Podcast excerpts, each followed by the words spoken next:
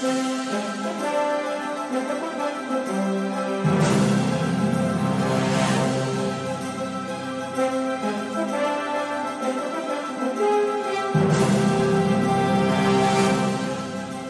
hello again, and welcome to another episode of the Hyperion Adventures Podcast. I'm Tom. As always, I'm with my wonderful, intelligent, gorgeous, very hardworking Sherman Brothers wife, loving wife, and co host, Michelle. Well, definitely love the Sherman Brothers. And thank you, sweetie. Hi, everybody. All those things are correct. All those things are true. So happy to have you with us. We are recording this episode on Sunday, October 29th, 2023. A very happy Halloween week to everybody out there. Ooh, hope you're having a hauntingly good time. A hauntingly good time, but a safe and fun good time Right. as well. Staying away from those spooks and specters. Yes. Or maybe embracing them. Whatever you want. Right. It's it, whatever you like. It's all good. It's all good. Um, hard to believe. It's, uh, I, we say this at the end of every month, but it's through October already. Right. There's only a little over two months left in the year. Yeah. How Phew. did that happen? I don't know. How honey. does time pass like this? I don't understand it at all. Miss Minutes? Miss, no. She's She's talking about scary things. yeah. Horrifying. terrifying. What's not terrifying is our appreciation for you joining us today.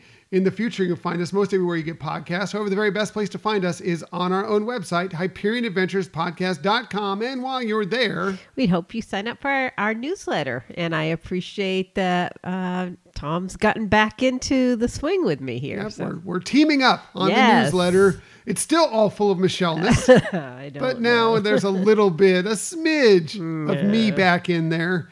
Uh, so, you know, it's all fun. it it's all good. that. It needed that. No, so- it didn't. It really didn't. it didn't. But I'm happy to help out in any way I can. Uh, also, we are on social media. We are on Twitter X. at Everybody calls it Hyperion X now. Podcast. What's that? I think everybody calls it X now. No, nobody calls it X. I've- nobody I've calls heard it, it X multiple times because nobody knows what X is. Everybody knows what Twitter is. Nobody knows what X is.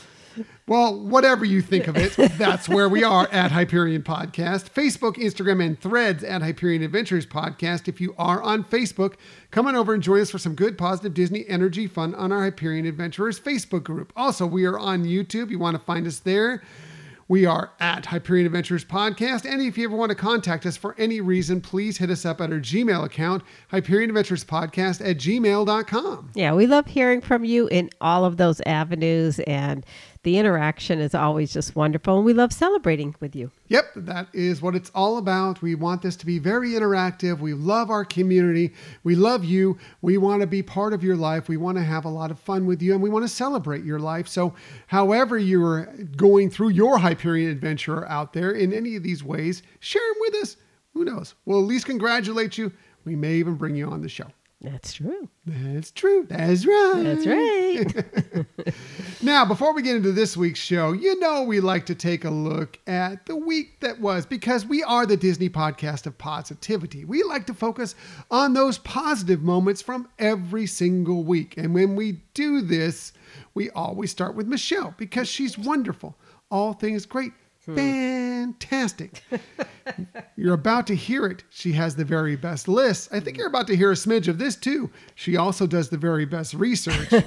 One thing is for certain. She also has the very best thing from this week. Michelle, what was your favorite thing from this week? Well, my favorite thing from this week, you know, the weather in Florida here is, you know, we started, especially towards the end of the week, getting a little relief from the heat and having some milder temperatures. I wouldn't say cold or cool, but just milder, which is good and makes you feel like autumn is, is approaching or is here. Uh, and then yesterday you created a delicious pot roast dinner that really kind of cinched that feeling of autumn and, and I loved it and I appreciate that you went to all that work. It was wonderful and uh, yeah, made me feel happy. That's good. Autumn, a little bit different here in Florida than maybe much of the rest of the country. Right. It's going to hit like 86 today, uh, you know. But yes, it, it is a little bit cooler in the mornings. It's a little bit nicer, and that's why I thought, yeah, you know, it's kind of time to get that comfort food out. Yeah. pot roast would be nice, and so, So, that was perfect. put it in the slow cooker all day, and it was it was good for last night. and Yeah. a couple more meals yet to come. That- Right. So that was fun. Yes, thank you. What about Uh, you? Um, mine kind of has to deal with autumn too, and that is because the weather's been cooler. One thing that my wonderful wife Michelle did is she happened to go by one of our favorite stores and purchase a brand new outdoor patio Oh, yeah. set that we set up yesterday, and we were sitting out on it this morning That's right. sipping some coffee. I was putting together my notes for the podcast. It's a wonderful. It's just a couple chairs and a nice, and a nice little table in between them. And Yeah. it- they're like little reclining chairs, and they were just very comfortable. And it was just nice sitting out in a cooler morning, Right. relatively speaking, and just enjoying our, our the outdoors of our home. Yeah, that's true. I enjoyed that too, and yeah, I'm glad you you like the the the uh, patio furniture that we ended Yeah, up getting. It was a nice little area to just sit there and put together podcast notes. And That's true. for yeah. sure.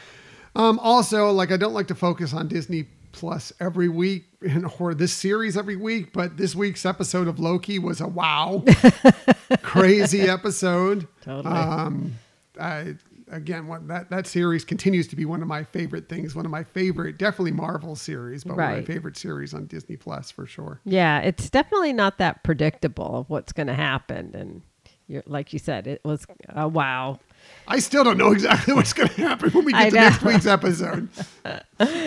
Yeah, it's definitely uh, taking turns when you're not expecting it. So pretty cool, pretty exciting. Very good. So happy that that show's back and enjoying that show. Both of us are. Yeah. Can't wait for the next episode for sure.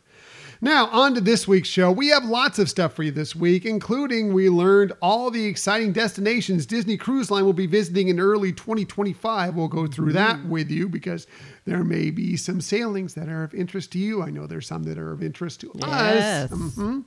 Over at Disneyland, a classic walkthrough atta- attraction is getting set to reopen. We'll tell you when that is and what's going on with it. And across the country on the East Coast, some guest favorite uh, guest favorite ticketed events are set to return. We'll tell you about that as well. But that's later. Let's go ahead and get to our very musical main topic of the week.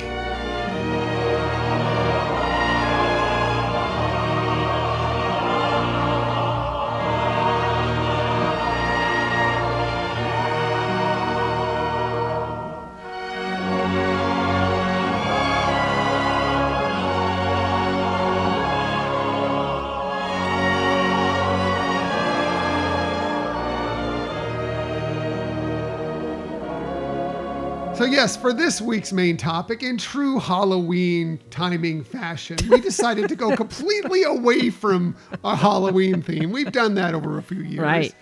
We are still focusing on Once Upon a Studio and how much we love that, and the fact that Richard Sherman made a little guest appearance during that one little super sentimental moment. Right. And it made us think about the Sherman Brothers and how much we love some of their music. Mm-hmm. And we've brought up many times some of the more popular songs, some of the ones everybody knows. Right. Yeah. So this week we thought, you know what? Let's look at some of those maybe somewhat hidden gems. Now, some of these may be songs you know very well, but we kind of feel that they're a little bit underrated. Maybe they should get more play. Maybe they should be known a little bit more. So we're going to do count down our five favorite underrated Sherman Brothers songs, right, Michelle? That's right. Yes. Um, first of all, personally, it was kind of a little tough to know what is underrated. What does that mean? You know, because even songs that don't get a lot of love are still great, and maybe people don't feel they're underrated. Um, I think one of the treasures I found this week, I totally forgot about it, is because let me first explain. I love coffee table books, especially Disney ones, and I had forgotten that I actually had the autobiography by the Sherman Brothers um, in a coffee table book, and it's it's a really cool book. It, it they the format they did is almost like a uh, scrapbook. So there's a lot of pictures, and uh, they even included some uh, of the animators' renderings of situations because their office at the Burbank Studios was adjacent to an animator uh, from the what was it? The Mickey Mouse Club show, and um, every once in a while they said he would draw something when he overheard you know like maybe conversations they had with Walt or amongst themselves and did it in caricature and slid it under the door to them. So some of that fantastic artwork is also included in this book. But yeah, it was it was cool to find that, and uh, I actually found a couple little little stories to share about some of these songs. What's the name of that book in case anybody wants to look for it again? It's called Walt's Time from Before to Beyond. And the other thing that was really cool is that the book plate is autographed by Richard. Yes. Very cool. Mm-hmm. Yeah, um, we were blessed at uh, Destin, not Destination, but D23 Expo. I want to say it was 2017 when we got to see Richard Sherman play for us. They, He was up on stage uh, doing some songs. He had uh, somebody on, with him singing the Right. songs, and it was um, it was a real treat to be able to see um, such a classic Disney legend perform. Right, right. It's amazing. Yeah, yeah. It was that. It's one of those once in a lifetime Yeah. opportunities. for yeah. sure. So, yeah, so we were thinking about this, and yeah, again, th- this is all subjective. A song we may bring up, you may think is totally like, it, it- how can you call that underrated? It's a classic, It's, Right. you know, and that's fine. Um, it's just all what we kind of feel, and again, these are some of our favorites. And a couple of these, I think, aren't even Disney songs uh, officially, Right, They're, yeah. you know, in the Disney-ish style because Right. the Sherman Brothers. I mean, basically molded the Disney style of music Yes. throughout the 50s and 60s, Right, most of right. the 60s especially and into the 70s even um, so you know so even though if they're not disney officially it kind of has that feel to Right. them Yes. so it's going to be interesting to see go through this list for sure now you also found a little gem Yeah. i think on youtube that was done by uh, d23 that they put out there that uh, had richard sherman in walt's office talking a little bit right michelle Right. Yeah. It was uh, unexpected to, to find this little, uh, like you said, little gem uh, of a video by D23 put out. It looked like there was uh, some type of a ceremony uh, there. Richard Sherman was at the piano talking, and uh, Dick Van Dyke was sitting there, as well as some other people and some guests. And I just thought, wow, this is this kind of really is a great intro or summary of the Sherman Brothers for our episode. Yeah, I think what this was was actually a get together for um, the mark. I think it was probably well, it was the 50 years since Walt had passed, Mm. and so they were in the reconstructed, you know, re put together Walt's, Walt's- office, right, right. And Richard Sherman was performing there, so it was really, really interesting. Let me, Yeah. Let's play that for you. I remembered 50 years ago, we had a nickname for this joint. We called it the Whimsy Works because, you know, we wrote about things like flubber and we wrote about things like flying nannies, flying out of the air. We did crazy, whimsical things like that. We did stuffed teddy bears. We wrote music for them. So I said, well, maybe I should call it the Whimsy Works. And I started thinking about writing this little song called The Whimsy Works. In Burbank, California, circa 1965, the monarch of a magical kingdom kept beautiful dreams alive. In a cynical, skeptical world, his banner was ever unfurled. At the corner of Dopey Drive and Mickey Avenue, there's a whimsy works where fairy tales and happy dreams come true. Inconceivables, impossibles were possible to do at the whimsy works on Dopey Drive and Mickey Avenue. The man who ran the whimsy works was an extraordinary guy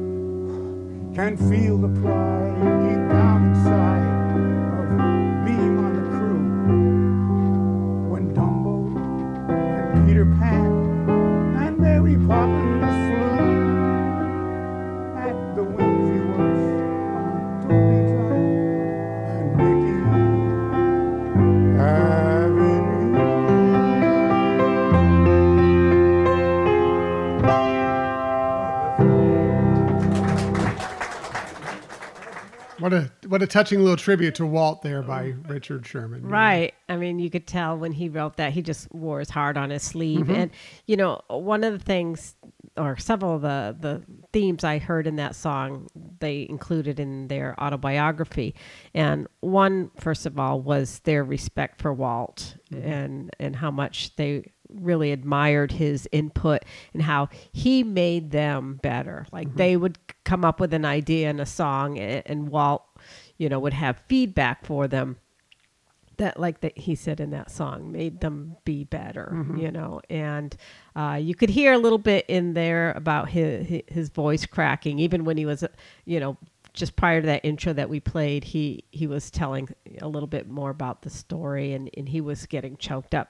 You know 50 years later he still has that admiration and love for Walt. And so you can see how impressionable Walt was in a, in a, in a positive driving force. I think you even heard that, um, or we got the chance to hear that. I, I, I really hope at some point they release this, whether it be an extra on Disney Plus or you know something from Once Upon a Studio when we got to see a Destination D23 when they talked with Richard Sherman Right. um, when he recorded that piece of uh, Feed the Birds Right. for that episode or for that uh, short, um, and how you know, and then they recorded it on a Friday, which was always it's the story. You know Right. it. I'm sure you know it if you haven't heard it.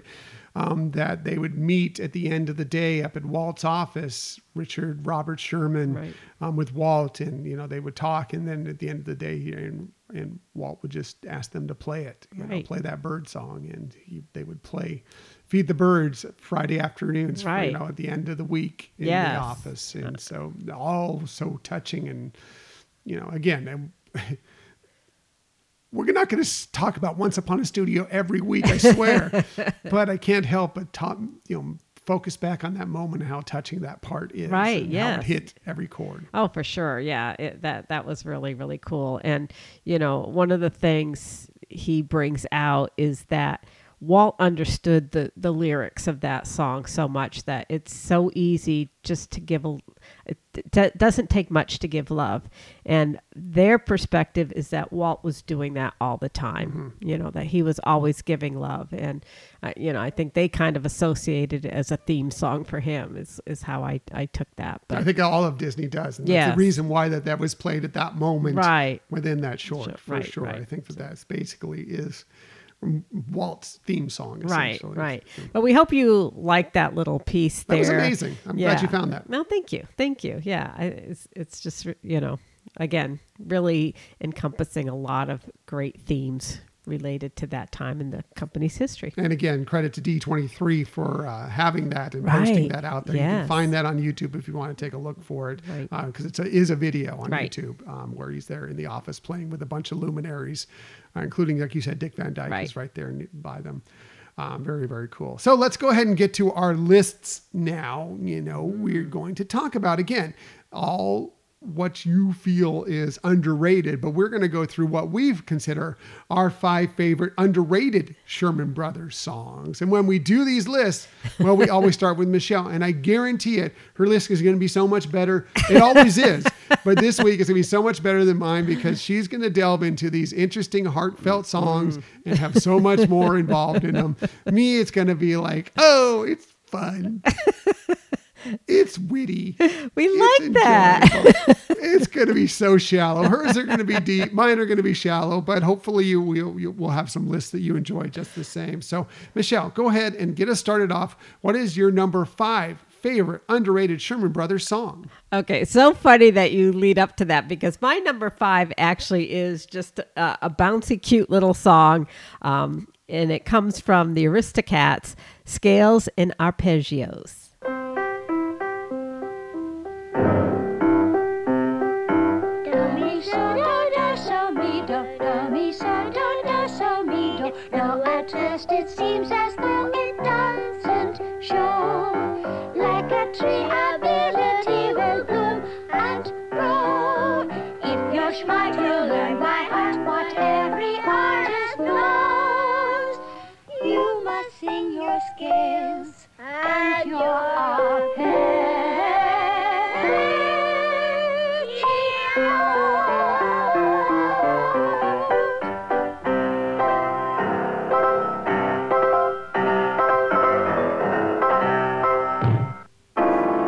It's a cute song. yeah, it is. And this was one of the ones that I thought, is this really underrated? I mean, it, it's such a fabulous song that people, you know, I, I would think most people have heard before. Um, but it's cute. It's cute little scene in the in the film, uh, and I also felt like it really captures.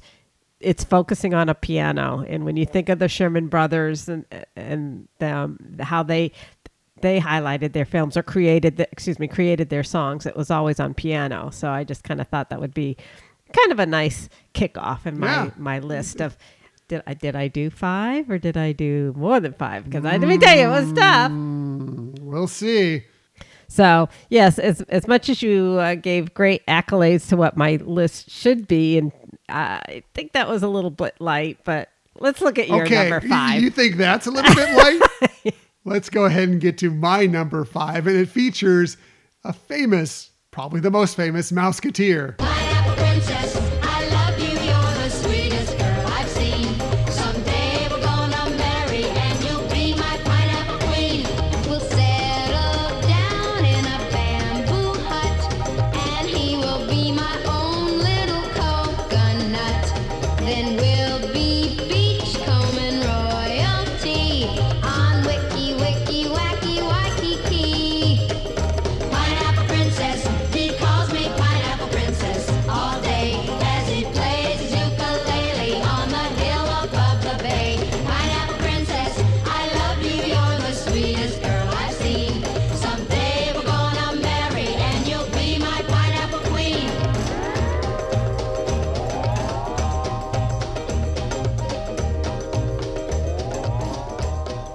You thought yours was light?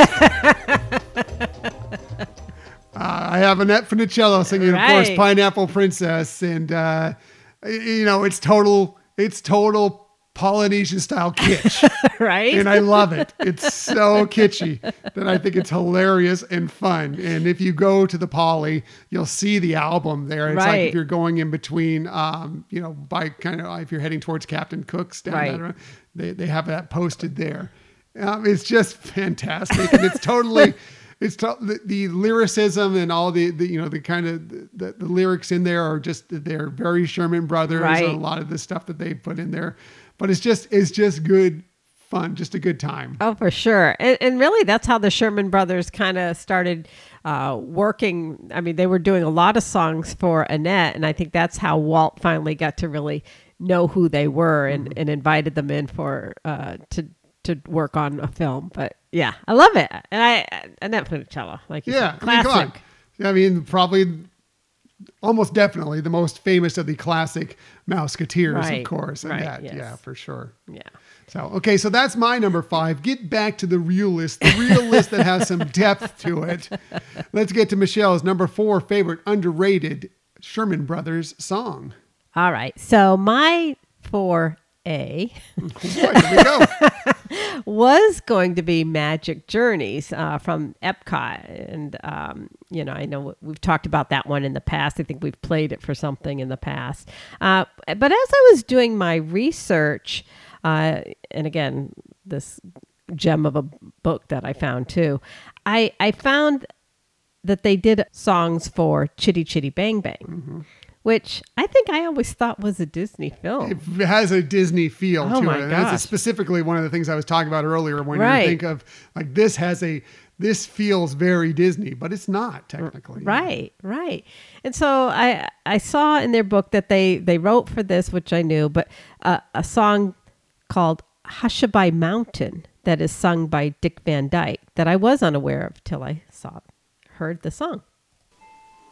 A gentle breeze from Hushabye Mountain softly blows o'er Lullaby Bay.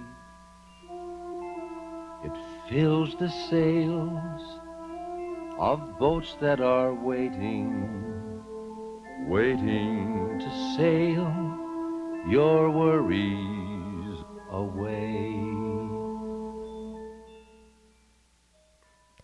So, uh, in seeing this scene, it really much has the the look and feel of the scene in Mary Poppins where she's trying to get the Banks children to sleep. And this is Dick Van Dyke uh, getting, uh, again, a boy and a girl to try to go to sleep. Um, there's this concern for a shortage of money and they were trying to offer some of their toys to him as he could use he could sell those. And it was just really touching. And and this was his way of trying to tell them you know go to sleep. Don't worry about it. You know go to dreamland and let your troubles go away and and don't worry about it. But it was such a moving scene. You know granted i took it out of context from the whole film but it, you know dick van dyke just did an amazing uh, part in this film and i just I, I, loved everything about it Is it possible for Dick Van Dyke to be underrated? I mean, really, I mean, we love him. He's a Disney legend. He's Right. a, a Hollywood legend. But I mean, you hear him sing and it's so wonderful. And you see him dance and he's amazing. His Yes. physical comedy, his acting chops outside of maybe the English accent are spectacular. I mean, the guy oh god is so amazing so phenomenal. And yes, um, when I was recording this to get this ready for the episode, I got to watch that scene, and it's it's touching. It's Right? really touching and sweet, and such a wonderful little lullaby. Um, it's really really nice. right i i mean i don't know if i ever saw the film chitty chitty bang bang i mean i know that Really, we have to watch it. I, I know i think i might have maybe I haven't seen it in a long time, but we have to watch yeah. it. Yeah. Um, but uh, you know, and I, if you'd asked me, I didn't really think about any other songs in the film other than the the title theme of that, and uh, so I, I just thought, wow, this is very cool and, and interesting to um, hear this song and, and and see the parallel that it had to Mary Poppins too. It was pretty cool. Yeah. But since that wasn't a Disney film, I thought, well, I better have a 4A that is from a Disney film. And this one, uh, to me, it could be a replacement in any Cinderella song, excuse me, Cinderella film, the, where Cinderella and the prince are enjoying a waltz together uh, at the ball, and it is from The Happiest Millionaire. Are we dancing? Are we dancing? Are we really here? Is this feeling something real? Or will it disappear?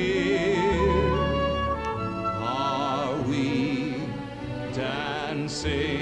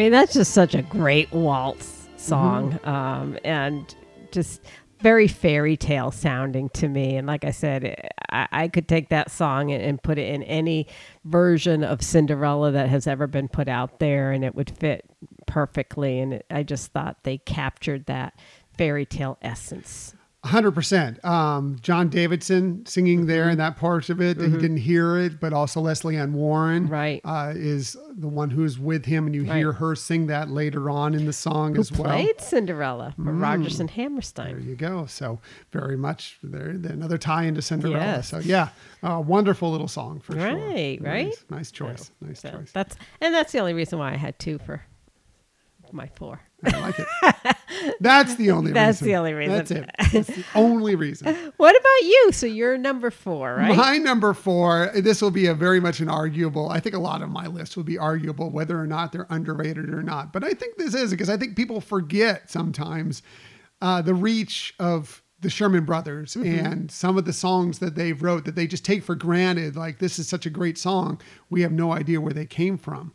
But this is a song that, I mean, it basically lays out everything that's to come, even to now when there's still films and television series and everything, books, whatever, being created. Winnie the Pooh, Winnie the Pooh, tubby little tubby all stuffed with fluff. He's Winnie the Pooh, Winnie the Pooh, willy silly old bear.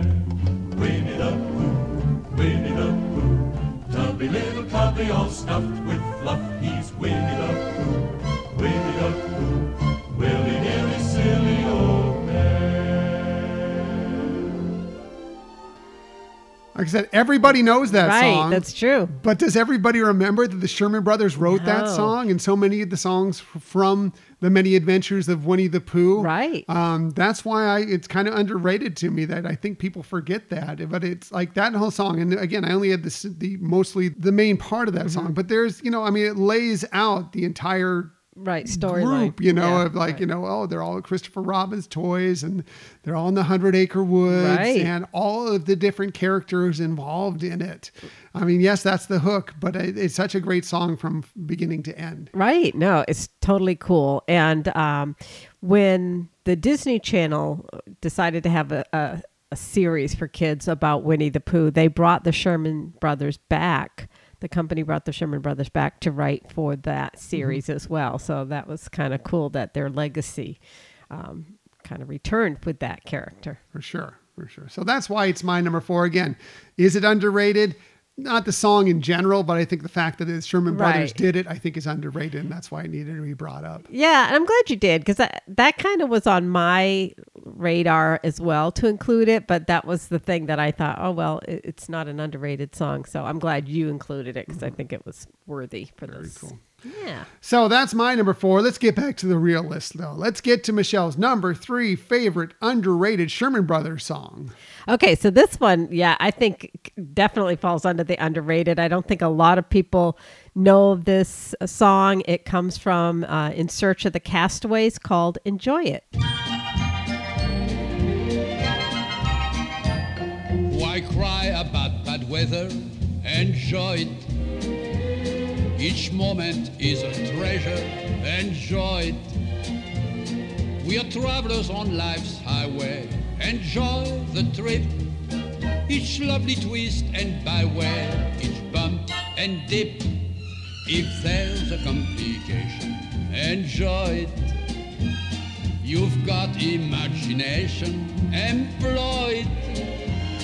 Then you'll see roses in the snow. Joie de vivre will make them grow. Voila, that's life. Enjoy it. I know why this is on your list, and I'm going to go with two words. right yeah. off the bat. Maurice Chevalier. That's true. That is why this is on your list. He's definitely one of the reasons for sure, for sure. But you know, um, speaking of him, he actually is quoted to have really appreciated this song. He he he he wrote. In my new movie for Walt Disney, In Search of the Castaways, I sing a song titled Enjoy It. This simple ditty, written by two young and talented songwriters, Bob and Dick Sherman, is a wonderful philosophy of life. It has always been my philosophy, and the song has come to mean as much to me as the expression tune from Gigi's I'm glad I'm not young anymore. Um, for me, I want to, I strive to live by this philosophy. I get derailed at times, I'll admit, but I just love that idea. Like it, life, you only get one opportunity at it, and try to make the best of everything. And so I, I, I just really love that and love the lyrics of that song. Um, the film was based on a Jules Verne novel, and the Sherman Brothers. One, they said they were super excited. Maurice Chevalier was going to be singing one of their songs. And he said the way that they even found out they were going to get this gig is that Walt called them in and said, Hey, do you want to write a song for Maurice Chevalier to sing? Here's the script. Find spots and let me know what you want to do. And they, they just were so impressed that Walt gave them that kind of freedom. Even though he was going to make sure he was giving input whether he liked songs or not, they just felt that that was such a cool way to work. yeah, for sure. Um, definitely a song that fits in with our show, with our positivity uh, theme of this Right. show. Um, enjoy it. It's a, uh, I agree with you. It's kind of a good way to kind of look through life. You, you know, don't don't look for the negatives. Look for the positives. Right, Look for ways to enjoy things rather than ways to be annoyed by things Exactly. or whatever. It's just a, a, a better way to kind of look through life. But yeah, one thing you got to know about Michelle is if you want to entrance her, a French accent will lure her in every time, and you're not going to get much more French than Maurice Chevalier. I know, for sure. I know. Amazing, amazing actor, and uh, Yeah. yeah. very cool. Ah, very good. I like that. I like that Thank you. sure. So I think we're at your number three, right? My number three is just a fun earworm of a song, and it also is from a movie that we talked about already that isn't technically a Disney movie, but has very much a Disney feel, and I think you also get this from this song. When punting on the beautiful Thames, you use a sturdy pole. To protect their fair complexions, ladies use a parasol. It's useful in the underbrush to have a hefty spear. But what we do with an old bamboo makes everybody cheer. Oh, one, two, three, four. Me old bamboo, me old bamboo. You better never bother with me old bamboo. You can have me hat or me bumper shoe, but you better never bother with me old bamboo. A flyer in an aeroplane, he steers it with a stick. And a collier in the pits of Wales, he leans upon his pick. Now every wheel of an automobile revolves around a shaft. But what we do with an old bamboo makes everyone go daft. One, two, me old bamboo, me old bamboo. You better never bother with me old bamboo. You can have me hat or me bumper shoe, but you better never bother with the old bamboo. So again, just a fun kind of patter song, you know, Right. that has a, a lot of fun twists and turns of the lyrics and is definitely an earworm that would get, you know, if you listen to that, get stuck in your head. It's also, it, you know, it, this is from Chitty Chitty Bang Bang. Dick Van Dyke out there dancing with a group of people. It's very much, you know, like straight out of Mary Poppins. Right. It's that great dance number that is in the middle of this film. Yeah, I think they definitely channeled Mary Poppins when Mm-hmm. they were writing songs for Chitty Chitty Bang Bang, and yeah, I thought you were going to play the title song because that's also an earworm. But uh, Yeah, well, that one is too. Yes, there's so many. many actually from Chitty Chitty Bang Bang that could be that way, but um, I just got I got I, I think because I was Chitty Chitty Bang Bang people more know Mm-hmm. maybe this one is one I, I think is actually an underrated song because I don't think people know this song Right, like, yeah. what's that from where's that? yeah, that I know. You I know. When, Chitty you were Chitty playing Bang that, I was yeah. wondering. Yeah. Um, so uh, the, the, just a fun, another fun song that I kind of like. Again, totally on, totally on the surface. Me, Michelle, deep. Me, totally on the surface. Um, one of the things I forgot to share at the beginning, um, the Sherman brothers used to refer themselves as uh, Dick and Bob Sherman, and it was Walt who brought them aside and said, Robert and Richard sounds more dignified. And so they did decide to go with that whenever they, you know, published something. Um, when they were in conversation with people, obviously they went with Right. Dick and Bob, but that you know they took his advice, and I think it was definitely you know we we saw Walt do that with Ub Iwerks as well, and so it's kind of cool. Very cool. Very cool. Yeah. So that was my number three underrated Sherman Brothers song. Let's get back to the real list though, and back to number two, Michelle's number two favorite underrated Sherman Brothers song. All right. So I actually do have a two A and oh two boy, here we go again. Um, they're from the same movie, but you might not realize that. So uh, my two A we'll talk about first is the age of not believing.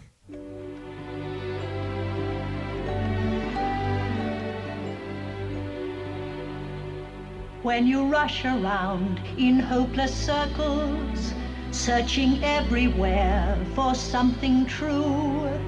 You're at the age of not believing when all the make believe is through.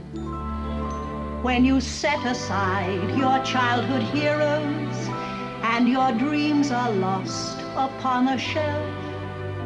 You're at the age of not believing, and worst of all, you doubt yourself. You're a castaway where no one hears you, on a barren isle in a lonely sea. Where did all the happy endings go? Where can all the good times be? You must face the age of not believing, doubting everything you ever knew. Until at last you start believing there's something wonderful in you. So this was from Bedknobs and Broomsticks, which you can watch on Disney Plus. Uh, interestingly, Walt purchased the rights to this to the Bedknob and Broomsticks books um, just in case P.L. Travers didn't give the go ahead for how Walt wanted to do Mary Poppins. So it's kind of like in the back pocket uh, of their studios. And, and the Sherman brothers did do some light work on this, but once they got the go ahead for Mary Poppins, it was pretty much shelved and they just went all in for Mary Poppins. Um, and their thought was it was very much like Mary Poppins.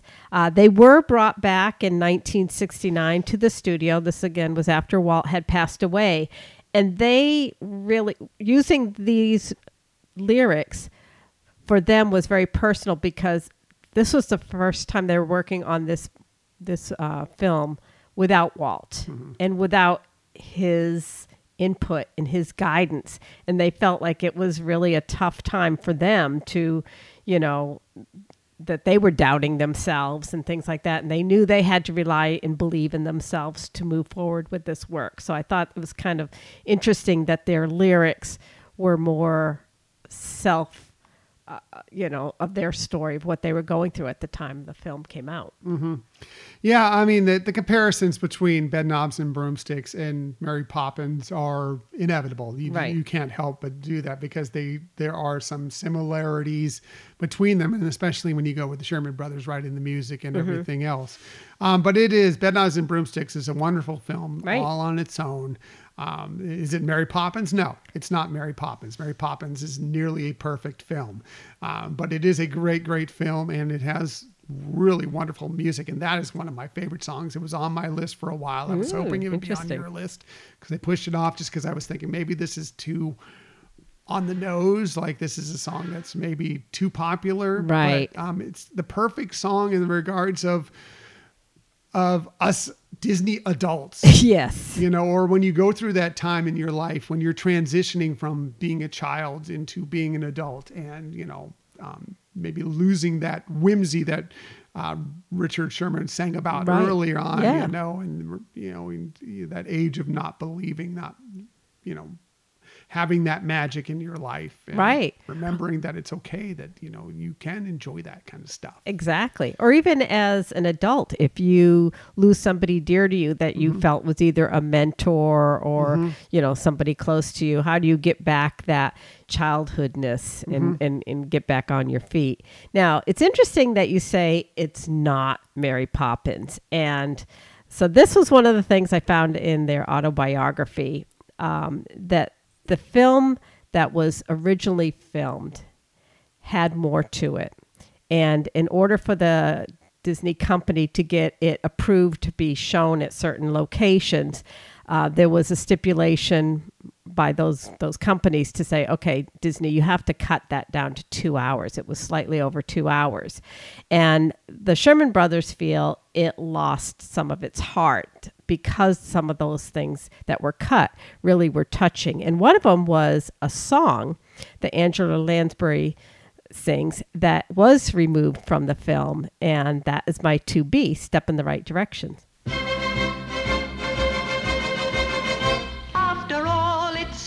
The right direction. It's a step in the right direction after all. After all, it's a step in the right direction. It's a step in the right direction after all. When a baby spider tries to trap a fly, oftentimes the silken thread will come awry. Though a tangled web is all that he can claim, it's a step in the right direction all the same. All the same, it's a step in the right direction. It's a step in the right direction all the same. All the same, it's a step in the right direction. It's a step in the right direction all the same. So, although it that her singing that song was removed from the film, the mel- melody is played in the film.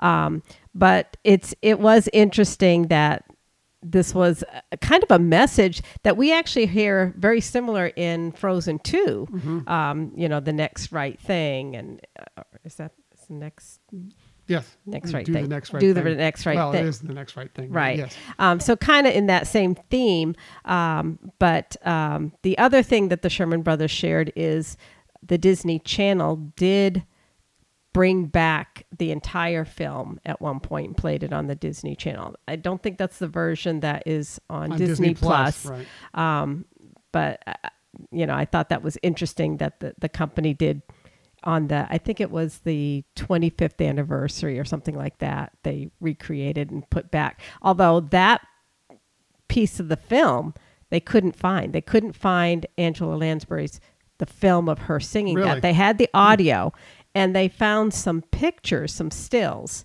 and they thought about putting that in the film, but they thought that would be kind of uh, an abrupt film to have live action, then pictures, and then live action.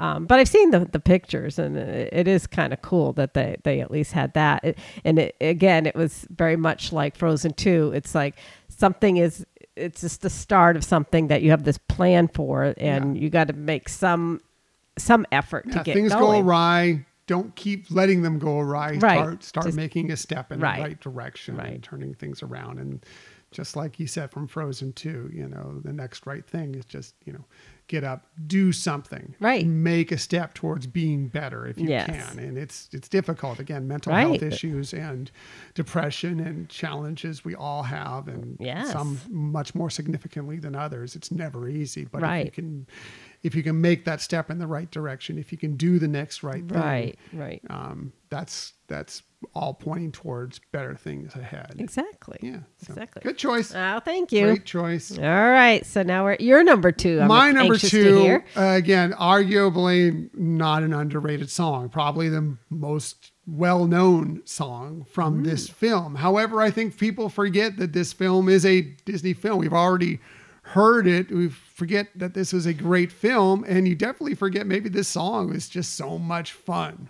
Fortuosity, lucky chances, fortuitous little happy happenstances. I keep smiling cause my philosophy is do your best and leave the rest to fortuosity.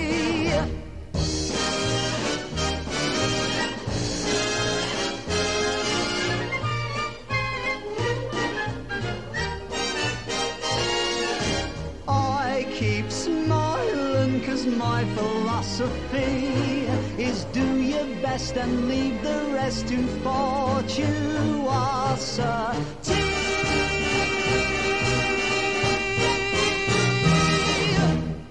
Good. Uh, from the happiest millionaire, of course, Fortuosity, as you heard over and over in that song. but, and yes, it's probably the most well known song from Right. that film. But I feel like people have forgotten a lot that the happiest Yes. millionaire even existed. But Right. that song is so great and it's got so much positive energy Mm-hmm. in it. It's, it's, it's throughout it.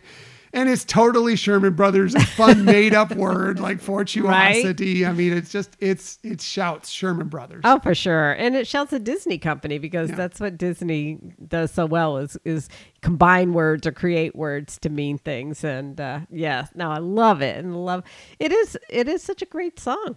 Mm-hmm. Yeah, it's a lot of fun. great film. It's a fun film, uh, fun song, and I, I just, you know, it's the Sherman Brothers. Yeah. it's the Sherman Brothers. Glad you So- included it, honey. So that's my number two. Back to the real list and back to the big part of the real list. Let's get to Michelle's number one favorite sh- underrated Sherman Brothers song.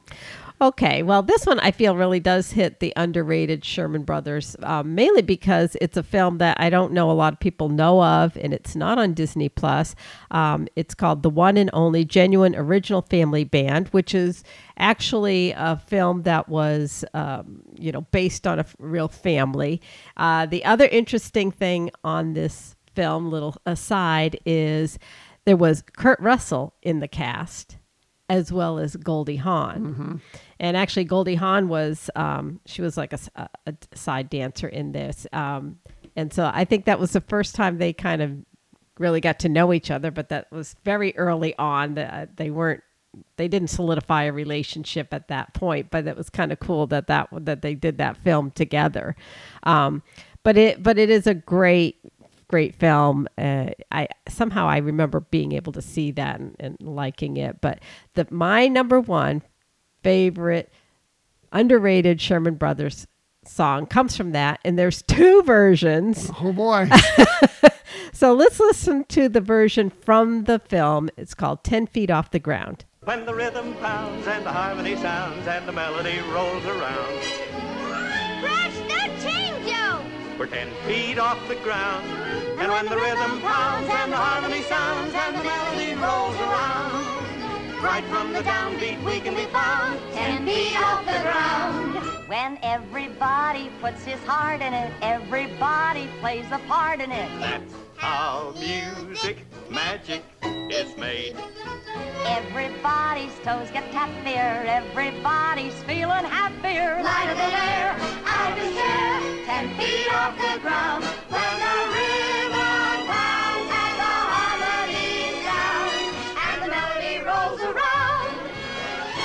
Presto change, Joe! He's ten feet off the ground. So I love that song. I love the sentiment of it and everything. But it's not my favorite version of the song because my favorite version of the song actually was done by an amazing artist. And the Sherman Brothers were super honored that he decided to take their song and put it on one of his albums. And that is the version by Louis Armstrong. When the rhythm bounds and the harmony sounds and the melody rolls around. round. Presto changeo, oh, you're ten feet off the ground. When the rhythm pounds and the harmony sounds and the melody rolls around. Right from the downbeat we can be found ten feet off the ground. When everybody puts his heart in it, everybody plays a part in it. That's how music magic is made. Everybody's toes get tappier. Everybody's feeling happier. Lighter than air. Out of his chair. Ten feet off the ground.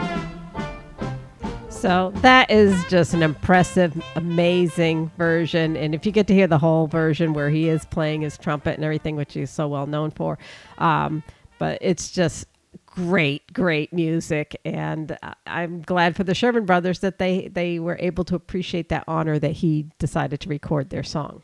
Such a a distinct voice in Satchmo Yes, there. I mean, right. you, you know, as soon as you hear him sing, you're like, oh, that's Louis Armstrong Yeah, right yeah. there. Uh, it's so great. Such a uh, both versions are fantastic. One for Right. the film totally makes sense, but that version right there, like you said, is amazing. Right. And then yeah, you just heard a little touch of it there at the end, going into his horn and everything. And Right. it's just it's great. It's classic Louis Armstrong Yes, for sure, yes. and Sherman Brothers. Right, right. All right, so now we're up to your number one, sweetie. Okay, well, my number one, I, you're going to say, okay, how can anything from Mary Poppins, obviously the most well known Sherman Brothers film, scored film, possibly be underrated? But I'm going to tell you something about this song here. Is I think that this song is the crux. It's the turning point. It's not a song that gets played a lot when you're just going to hear Mary Poppins Mm-hmm. songs. It's not. But it is arguably the most I know what important you're play. song within that film. It's A Man Has Dreams. You've got to grind, grind, grind at that grindstone. Though childhood slips like sand through a sieve. And all too soon they've up and grown, and then they've flown, and it's too late for you to give.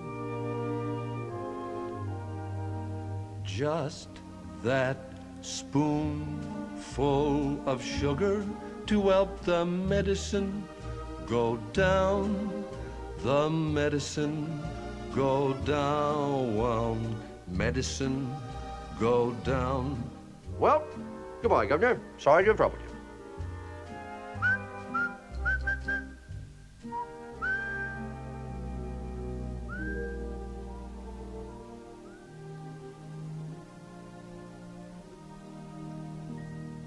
So that song, obviously, at that moment, is Dick Van Dyke mm-hmm. basically explaining to Mr. Banks, hey, you know what?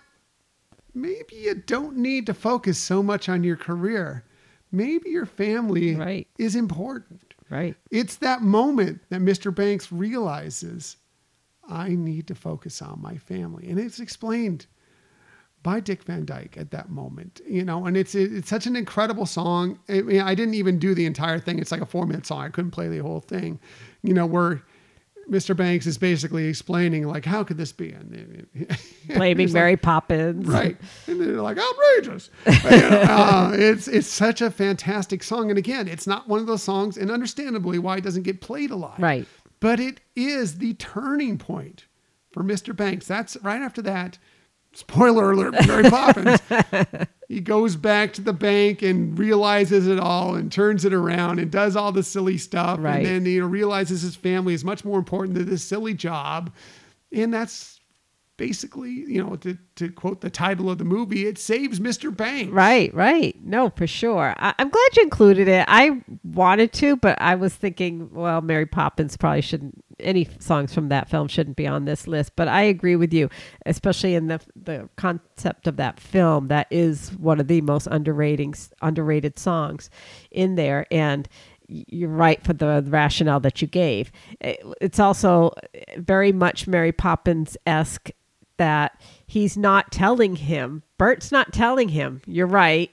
Um, or not telling him, look, you you need to be the father to these kids. He's more saying, yeah, you're right. You need to, you know, work hard. You need to do all these things, and and kind of on the opposite Right. side. And It's like the lullaby. right? Exactly. and also a spoonful of sugar. It's it's all of that Right, combined. It's right. all the lessons Mary Poppins is taught, and Bert is explaining it to Mr. Banks. Right. And you know, like he's so fed up with Mary Poppins, he needs somebody like Bert to explain it to him. Right. And to let him come to the conclusion on his own, not to dictate to him or, you know, be somebody who's like, here's my opinion, you need to do this. It's it's more like how can I guide this person to come to a realization, you know, and I just yeah, the way it's done and again Dick Van Dyke is fantastic and I think carries a lot of heart in that whole film. If you ever want to hear more about us discussing that portion of the film and uh, the rest of Mary Poppins, we did an episode. Gosh, it was like in our first year. It was five years ago where we had just screened Mary Poppins Oh, yes. on the Disney lot. That's right. And we came to some realizations afterwards. And so we needed to do an episode kind of breaking down Mary Poppins. Right. Um, you, you should go check that episode out if you don't already know it. But um, that moment right there is such an impactful moment Right. in that film. And what is, like I said before, is a nearly perfect film to me. Exactly. Um, that I it had to be my underrated number one Sherman Brothers song. Right. Nice. Very good, honey. Love it. So, do you have any honorable mentions? I do. Um, one of them was uh, from the the intro or, or theme song for the world of color. Mhm. It's called "The World Is a Carousel of Color," Mhm. and for their weekly TV show. And um, they they created that song. Walt asked them to create it when I guess the show started coming to TV in color. And apparently Kodak really liked that, that they named their projector that did the little slide things. Ca- the carousel of color because they they really liked that song. But and it was also interestingly um, in that very first colorized uh, weekly show is when they introduced uh, Ludwig von Drake. Oh, interesting. yeah. So uh, Classic character. Yeah, yeah. But uh, I kind of thought that was was a, a cool honorable mention, and there was you know uh, uh, I guess a lot of others that I didn't include there. Um, I did run across a really unique one uh, in my research from taking information from their autobiography. They apparently were invited to write some songs for the Cabbage Patch uh, TV show, and they came up. Cabbage Patch Kids. Yeah, Cabbage Patch Kids TV show, and they actually came up with a, a Christmas album, and this there was one called Christmas Hoop-De Doo. Christmas Day in the Cabbage Patch is a happy hoop-de-doo. Brand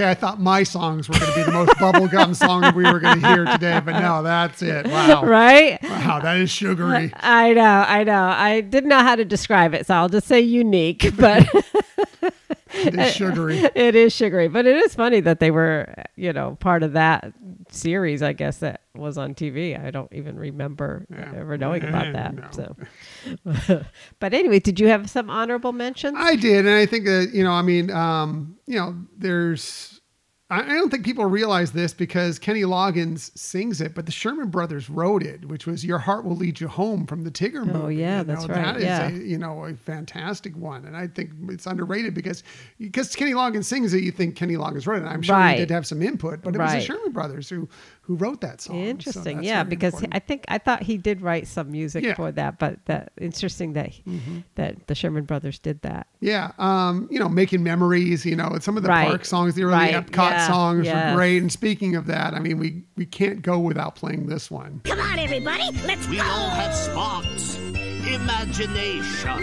That's how our minds create creations.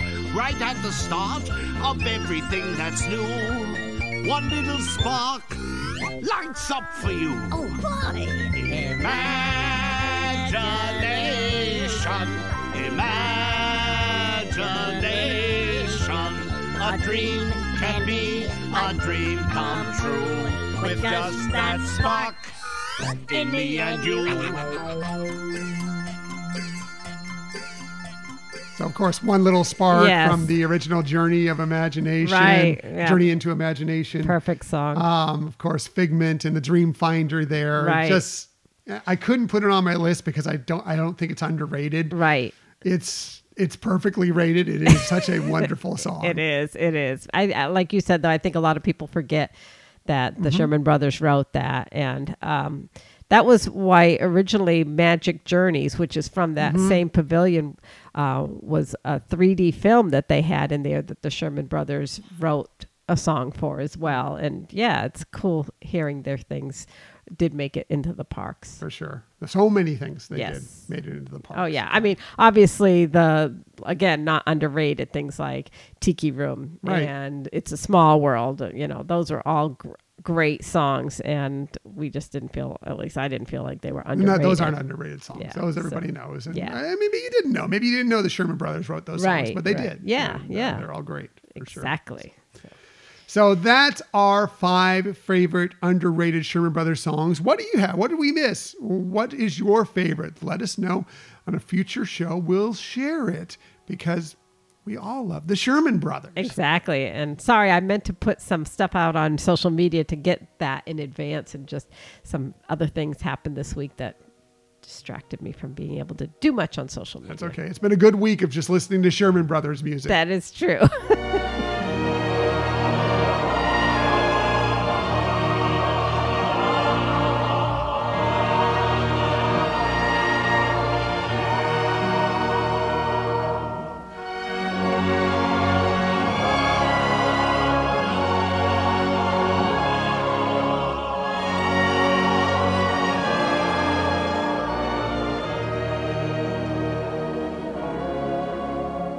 so many great Sherman Brothers songs, and it can't be understated how important they are. You heard it films, television shows, the park attractions, mm-hmm. and just themes for the general parks. The Sherman Brothers are so important to the Disney history, and just thank goodness they were around to create so many great memories for us. Yeah, yeah. It it really was uh, so fun listening to their songs and you know getting prepared this week for the episode. But I mean, we could have gone on and on and on. Really, No, uh, for sure. No trying question. to cut it down to five. Yeah. Speaking of going on and on and on, before we get to our Disney stories of the week, we got to talk about our great friend Nate with Main Street and More Travel. Because let's face it, we all have trips that we're thinking about taking in the very near future. Well, if you do, whether it be to Walt Disney World, Disneyland, Disney Cruise, or anywhere in the world beyond, let me tell you, Nate is the certified Disney vacation planner that you are going to want to get in contact with. Oh my gosh, for sure. You know, as we, you know, mention all the time, he really has firsthand knowledge of things so he can really help you plan customize a, a trip that is going to be the best for you, answer your questions. It's really concierge level planning that doesn't cost you anything. high end. It is high end stuff that he will help you out with, answer all your questions.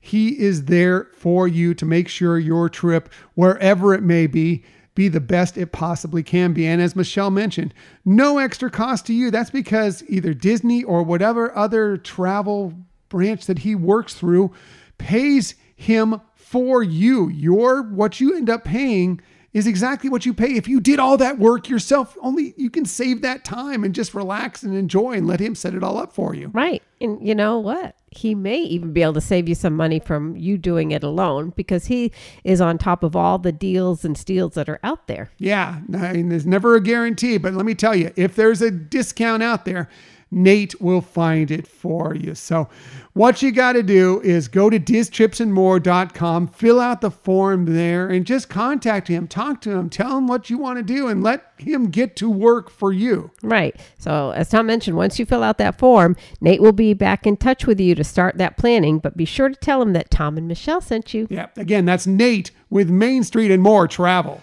All right, let's go ahead and get to our Disney stories of the week. I do have a few for you this week. I'm going to start with we learned all the exciting destinations Disney Cruise Line will be visiting in early Yeah. 2025. Yeah. This from the Disney Parks blog. They said Disney Cruise Line offers something enchanting for everyone. And in early 2025, you'll be able to travel on a brand new ship and choose from more Disney cruise destinations. Whether you're looking for a seven night voyage or a shorter trip at sea, these newly released 2025 Disney cruise itineraries provide a ocean of fun and adventures aboard a magical fleet. So here's the rundown of what we're looking at in early 2025 in case you have any interest in doing a cruise aboard the Disney Cruise Line. And why wouldn't you? Right? Because they're fantastic. Uh, they said be one of the first to set sail on the newest ship in the Disney Cruise Line fleet, the Disney Treasure, following its maiden voyage on December 21st of 2024. The Disney Treasure will embark on its inaugural season of seven night Disney Cruise Line destinations to Eastern and Western Caribbean. These Disney cruise voyages depart from Florida's Port Canaveral. And with at least two days at sea, you'll have plenty of time to enjoy the unique spaces, immersive dining, and world class entertainment aboard this sparkling new ship, including this week. We got to see that haunted mansion parlor that they're going to have on there. Like, oh my goodness. I need to book that right now. Right, right. No, it is incredible. And you can book now for some of the um, treasure The early sailings, cruises, the early yeah. Mm-hmm. cruises. Yeah. Um, but I know that it's so cool that in that ship, the theming is going to include some areas that are, are themed towards attractions we've seen in the parks. I know a few weeks ago we talked about the the twenty thousand leagues under the sea uh, bar that's going to be there, and The Jungle the Cruise. Jungle Cruise themed bar, and now the one with the haunted mansion looks incredible, and can't wait to be able to experience is that. going to be a popular destination. I wonder how it, they're going to keep that uh, at a limit uh, to getting into that uh, because that is going to be a lounge that everybody's going to want to right. right sure yes. I know they had uh, issues on the wish at first with the star wars themed one. Of course haunted mansion just i think is uh, includes a, a broader perspective of people who love that attraction. So yes And it looks incredible in the video and the photos we've seen of what they expect it to be, and Right. obviously concept, but um, Such an immersive looking exciting. Yeah. experience, huh? Uh, very excited for that for sure. Yes. Uh, they say that the Eastern Caribbean sailings will whisk your family away to the beautiful island of Tortola in the British Virgin Islands, Disney's private Castaway Cay, and either San Juan, Puerto Rico, which we may have a little interest in, Nate, if you hear us, we'll be talking, or St. Thomas. Uh, Western Caribbean sailings promise to transport you to destinations such as Falmouth in Jamaica, Grand Cayman, and Cozumel, Mexico, the usual destinations for the Western, which we've hit many, many Yes, times. yes, which exactly. we love. Right. sure. Uh, you can also choose an assortment of three to five night early 2025 Disney cruise voyages aboard the Disney Fantasy, the Disney Wish, the Disney Dream, and the Disney Magic. Uh, through these Disney cruise itineraries, the Disney Fantasy and Disney Wish will sail from Port Canaveral, Florida, while the Disney Dream and Disney Magic will set sail out of uh, Fort, Fort Lauderdale, Lauderdale. Florida, which I believe is Port Everglades, uh, to sprinkle even more magic onto your Disney cruise experience. Each ship will offer at least one special itinerary opportunity to sail to both of Disney's own Bahamian island destinations, the stunning Disney Lookout Cay at Lighthouse Point. That's the new one that's Right. opening up soon. And the captivating Disney Castaway of Cay, of course, the old classic that everybody loves. yes i know that is exciting to think that on the same cruise, you could actually see both of those ports. Yeah, that's that's speaking to me right there. Yeah. I'm all about that for sure. Uh, if beautiful vistas in the Pacific are calling you, catch the Disney Wonder in 2025 as it concludes its second season in Australia and New Zealand with a special 15 night South Pacific Disney cruise itinerary from Sydney, Australia to Honolulu, Hawaii. That'd be amazing. Yeah. The Disney Wonder returns to North America in early 2025 with two incredible sailing options. In late February, a nine night Hawaiian Island cruise sails from Honolulu to Vancouver, Canada. And in early March, a five night Disney cruise voyage travels from Vancouver to San Diego, California. Alternatively, if you embark on a 2025 Disney cruise from San Diego aboard the Disney Wonder, your voyage will be a three to seven night adventure to the Mexican Riviera or the Baja Peninsula, all locations we have visited oftentimes right. and love very much. Yep. Uh, the Disney Magic offers several early 2025 Disney cruise departures embarking from Texas. From January to March 2025, the Disney Magic will sail from Galveston, Texas to Progreso and Cozumel in Mexico and Grand Cayman. And starting in April, the Disney Wonder will once again set sail on a special seven night Disney cruise itinerary from the Lone Star State to San Juan, Puerto Rico. The ship drops anchor at both of Disney's private island destinations before returning to Florida for a series of three to four night trips from Fort Lauderdale. Following these voyages, several four and five night sailings take place from Port Canaveral, Florida to Nassau, Bahamas. And these Disney Cruise Line destinations also include both of Disney's island getaways in the Bahamas. Very cool. Now, this was interesting when I was looking at this. Obviously, Disney Wonder coming from Australia, Honolulu, Vancouver, San Right. Diego, down to Mexico and back, and then coming into Texas. Obviously, at some point, it's going through the Panama Canal. Yet there's nowhere on the the itineraries that I can see right now that they have a Panama Canal cruise itinerary. So I don't know what's going on with that. I don't know if they're doing dry dock or if there's something in the works for a member cruise or something. But it's interesting that, Yeah. that they're obviously that I- don't know what else they're doing. They have to be going through the Panama Canal at Right, some point. but yeah, it's not yeah, to on get the back list over, right. of itineraries yet. So Yeah, interesting. yeah, hmm. we'll see. Anyway, your chance to book these cruises is coming up very quickly, especially if you're a Pearl Castaway Club member. That's coming tomorrow as we're recording this, Monday, October 30th, uh, for Platinum Castaway Club. And of course, all those many, many, many Golden Oak members who listen to this show. Uh, Tuesday, Halloween, October 31st, will be your chance to book these sailings. For Gold Castaway Club members, it'll be Wednesday, November 1st. Silver Castaway Club members, Disney Vacation Club members, and Adventures by Disney Insiders will have their chance on Thursday, November 2nd. And the general public will be available on Monday, November 6th. Now, all these start at, they say, 8 a.m. Eastern Time when you have your chance to start booking these cruises mm-hmm. on the day that's available to you. Right. You uh, know, you can do them online or over the phone, or of course, through your travel agent, through your Right. certified Disney vacation planner like Nate um, Yeah. to get these times. And there are, we are thinking about, we have a back to back scheduled for September of 2024. We were very excited about. But now we're thinking about possibly trying to do something that maybe not sort of a back to back, but not really, which would include the Disney treasure. Right. We're considering that. Nate, we may be calling you this week, just so you know. Yeah, yeah. Get get ready to to help us out with this bookings. Yes, we may be shifting that uh, sailings to something different. We will have to see how that goes. But excited for all those itineraries that are coming up for sure. Oh, They, they're very exciting itineraries, and love how the some of the new uh, destinations, especially like you mentioned, with going to in in one sailing, getting to go to both of the Disney Cruise Line ports, Mm-hmm. um, or islands, is awesome. yeah, I'm all about that. Yeah. I'm totally going to book one of those one of these days because uh, I'm all about the private uh, Right. Disney destinations for sure, for sure. Meanwhile, over at Disneyland, a classic walkthrough attraction is getting set to reopen. This from the Disney Parks blog again. They said, calling all explorers. We know you've been eagerly awaiting to once again climb into the treetops high above Adventureland in Disneyland Park. So we're excited to share that Adventureland Treehouse, inspired by Walt Disney's Swiss Family Robinson, will reopen on November 10th of 2023. That's so cool. It's really really cool, and the fact that they're keeping the theming to the traditional, the OG, is awesome. Yeah. Um, so it's just a couple weeks away. That's cool. And it'll be open for when we get out there. So we'll be able to check out what they've done to change and reimagine Right. this classic, classic Disney attraction. As previously announced, Adventureland Treehouse will pay tribute to the original Treehouse Walt Disney and his Imagineers built in 1962 in honor of the movie Swiss Family Robinson. With the new Adventureland Treehouse, Disney is excited to introduce a fresh story for the next generation of park goers to experience and enjoy. Among the tree's massive boughs, you'll find the mother's music den, the son's nature room, and the daughter's astronomer's loft. Firm on the ground will be a kitchen and dining room, plus the father's art studio that will display hand drawn sketches and paintings of each room. As the story goes, the family fashioned an oasis among the trees inspired by nature and using objects found around them.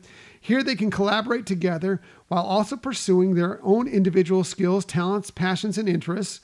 Proud of what they've accomplished and eager to share their way of life with visitors from around the world, the family has rolled out the metaphorical welcome mat, inviting guests to climb up the stone stairway and explore their treetop abode. Yeah, again, very cool.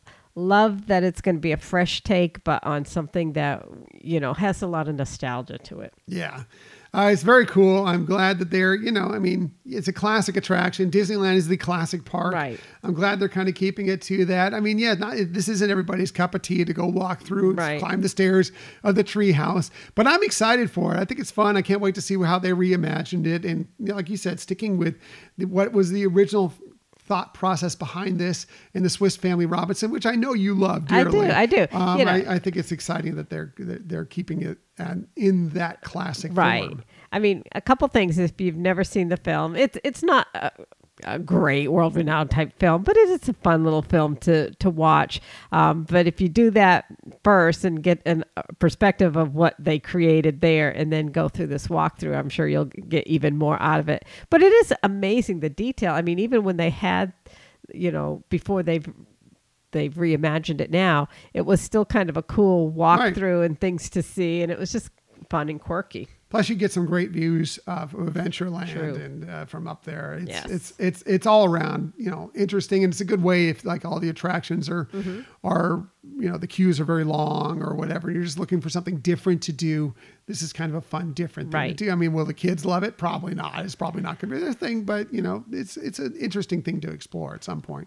Although for some kids, it's you know, it's, it's a way to get their energy out, you know, and they they may want to be running around the park. But this is a way that going through stairs and everything, it kind of gets some of that energy out there. There you go. and some of the adults' energy as well, for sure. Uh, moving across the country to the East Coast, some guest favorite ticketed events are set to return. This again from the Disney Parks blog. They said, calling all night owls. Disney after hours events are returning to Walt Disney World Resort with plenty of late night delights starting January 10th at Disney's Hollywood Studios, January 11th at Magic Kingdom Park, and February 2nd at Epcot.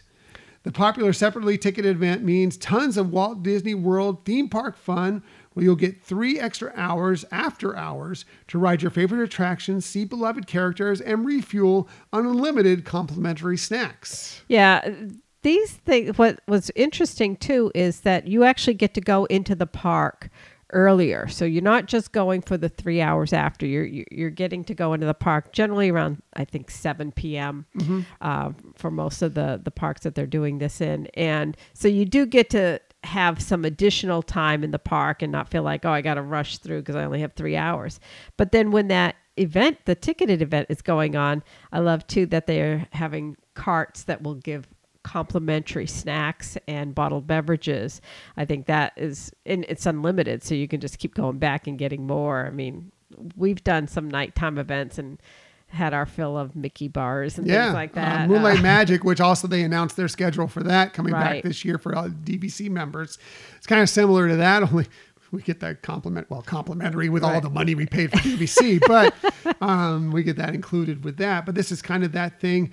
Um, it- essentially, what this is is it's a it's a not themed ticketed nighttime Right. event like you think of Not So Scary or Very Merry Christmas Right. Party or whatever. Um, it's that without the theming of those. Right.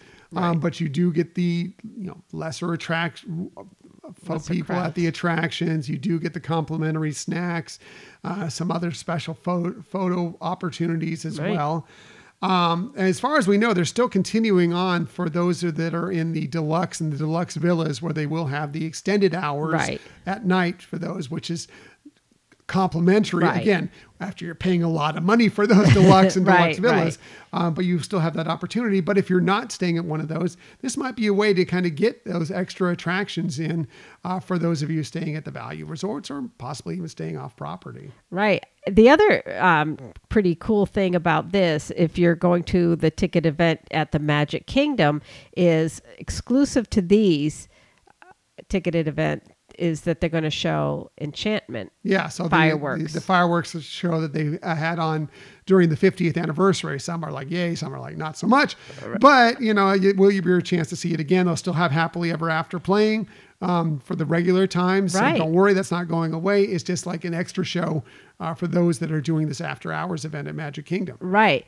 So, considering the fact that you can get into the park earlier, you could conceivably watch both, of those fireworks shows at the Magic Kingdom. Right. So book guests of Walt Disney World Resort Hotels, Walt Disney World Swan and Dolphin Hotels, and Shades of Green can purchase tickets starting on November 7th of 2023 by calling uh, 407W Disney, or you can also purchase online as of November 14th. So know that going in For if you're everyone. thinking about doing that. Yes, for everybody. Uh, Disney after hours ticket prices. Now it's not cheap. Okay. Know that going in. Uh, range from 155 to 175 dollars plus tax for Magic Kingdom Park and Disney's Hollywood Studios, and Epcot is $149 to 159 dollars plus tax. There are specially priced tickets available for annual pass holders and Disney Vacation Club members. Right. So, uh, if you're thinking about that, know that going in, it's a lot of money. But it may be if this is your one chance to get out there and you're looking to a way to get on a lot of these um, wonderful, you know, t- attractions that are tough to get on, it may be worth it to you. Right. Again, value is what it is to you. What is Exactly. what is good for your trip. Right. You may want to take advantage of it, but again, it's cool. I'm Yeah. glad they at least they're the option is there for people to try. Right, right. No, I, I I'm excited that they're bringing this back. For sure. So that's it for the Disney stories of the week. However, we never leave you without giving you some sort of tip that might help you on your next vacation. And when we do this, we always start with Michelle because she's wonderful, fantastic, all things great. You just heard it. She has the best list. You also heard she does the best research. One thing is definitely for certain she always has the very best tips. Hmm. So let's get to it. Here's Michelle's tip of the week. Well, thank you, sweetie. So my tip has to do if you're if you're like us and you- you have a trip planned to Walt Disney World, you get excited and you want to uh, as soon as possible get to know all the details, like what are the park hours going to be, and and Disney now is posting usually about 60 days out what the official park hours are going to be.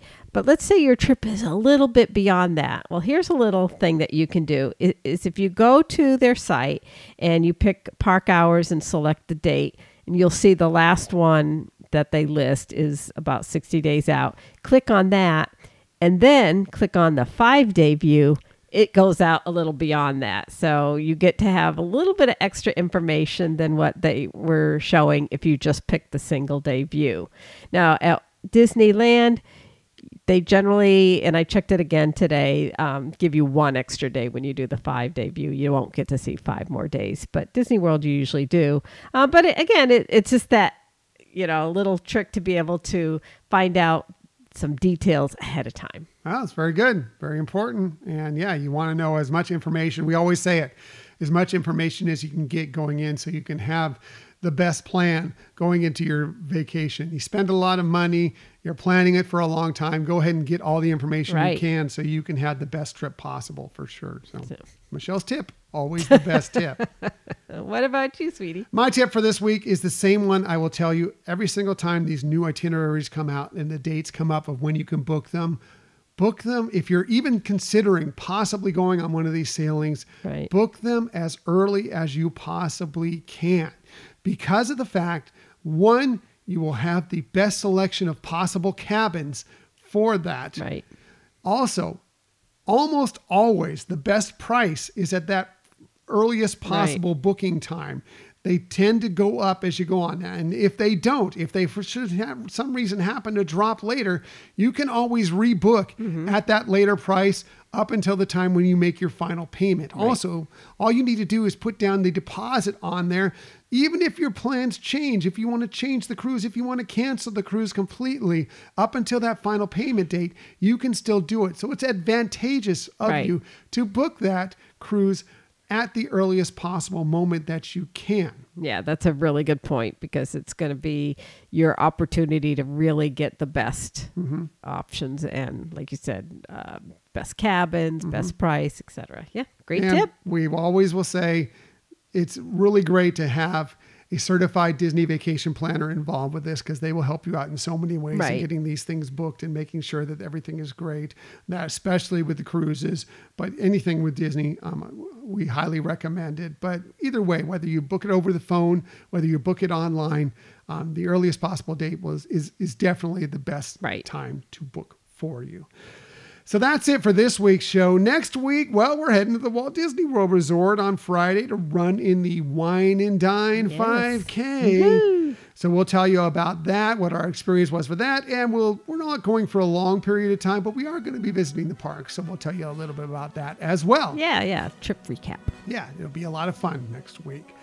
As for this week's show, we appreciate that you joined us today. In the future, you can find us most everywhere you get podcasts. However, the very best place to find us is on our own website, Hyperion Adventure, bleh, HyperionAdventuresPodcast.com. It's been a long show. also, we're on social media. We're on Twitter X. at Hyperion Podcast, Facebook, Instagram, and threads at Hyperion Adventures Podcast. If you are on Facebook, come on over and join us for some good, positive Disney energy fun on our Hyperion Adventurers Facebook group. Also, we're on YouTube. If you want to find us there, we're at Hyperion Adventures Podcast. And if you ever want to contact us for any reason, please hit us up at our Gmail account, Hyperion Adventures Podcast at gmail.com. And we would so appreciate it if you tell a friend or family member about our podcast. For sure. And we appreciate that you listen to this podcast, whether it's just this week, whether it's all the episodes, whatever it may be. Thank you for listening to another episode of the Hyperion Adventures podcast. We look forward to sharing some time with you again next week. Until that time, I'm Tom. I'm Michelle. And we hope that you have a magical week. Bye.